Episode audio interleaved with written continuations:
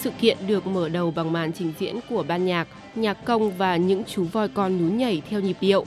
Theo sau là các cặp vợ chồng mặc trang phục đám cưới truyền thống của Thái Lan, ngồi trên lưng của những chú voi được mặc những chiếc áo màu sắc. Mỗi chú voi chở tân lang tân nương trước khi bước vào thảm đỏ diễu hành đều sẽ dừng lại để quan chức địa phương giám sát việc ký giấy chứng nhận đăng ký kết hôn và chụp ảnh kỷ niệm. Nhiều cặp đôi làm lễ kết hôn đặc biệt này trên lưng voi vào đúng dịp lễ tình nhân năm nay hào hứng chia sẻ. มันเหมือนเป็นที่อะไรที่แบบเราจำอะค่ะเราจะ Hôm nay จำได้ sẽ เล là ยว่า ngày อ๋อ mà chúng tôi luôn ghi nhớ rằng chúng tôi đã ký vào giấy đăng ký kết hôn tại vườn nhiệt đới Nong Nok. Chúng tôi cưỡi voi và mặc trang phục truyền thống của Thái Lan trong ngày đặc biệt này.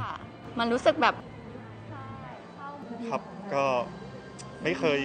ไม่เคยขึ้น Tôi chưa từng cưỡi ไม่ voi เคย trước ขึ้นหลั đây. งช้างมาก่อนเลยครับ Dù ban ก็ đầu có cảm giác hơi cũng sợ, buồn nhưng ít thực nhưng sự mà đây là có một lúc trảiมี nghiệm ความ rất สุข thú ครั vị. บ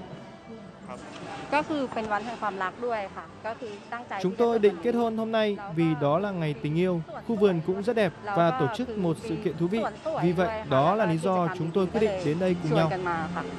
Đám cưới trên lưng voi là một sự kiện thường niên tại vườn Bách Thảo Nong Nok, tỉnh Chonburi, Thái Lan. Mọi năm, sự kiện cưới tập thể này thu hút hơn 100 cặp đôi tham dự, nhưng năm nay số lượng giảm do đại dịch COVID-19. Theo giám đốc điều hành vườn nhiệt đới Nong Nok, ông Kampol Tansacha,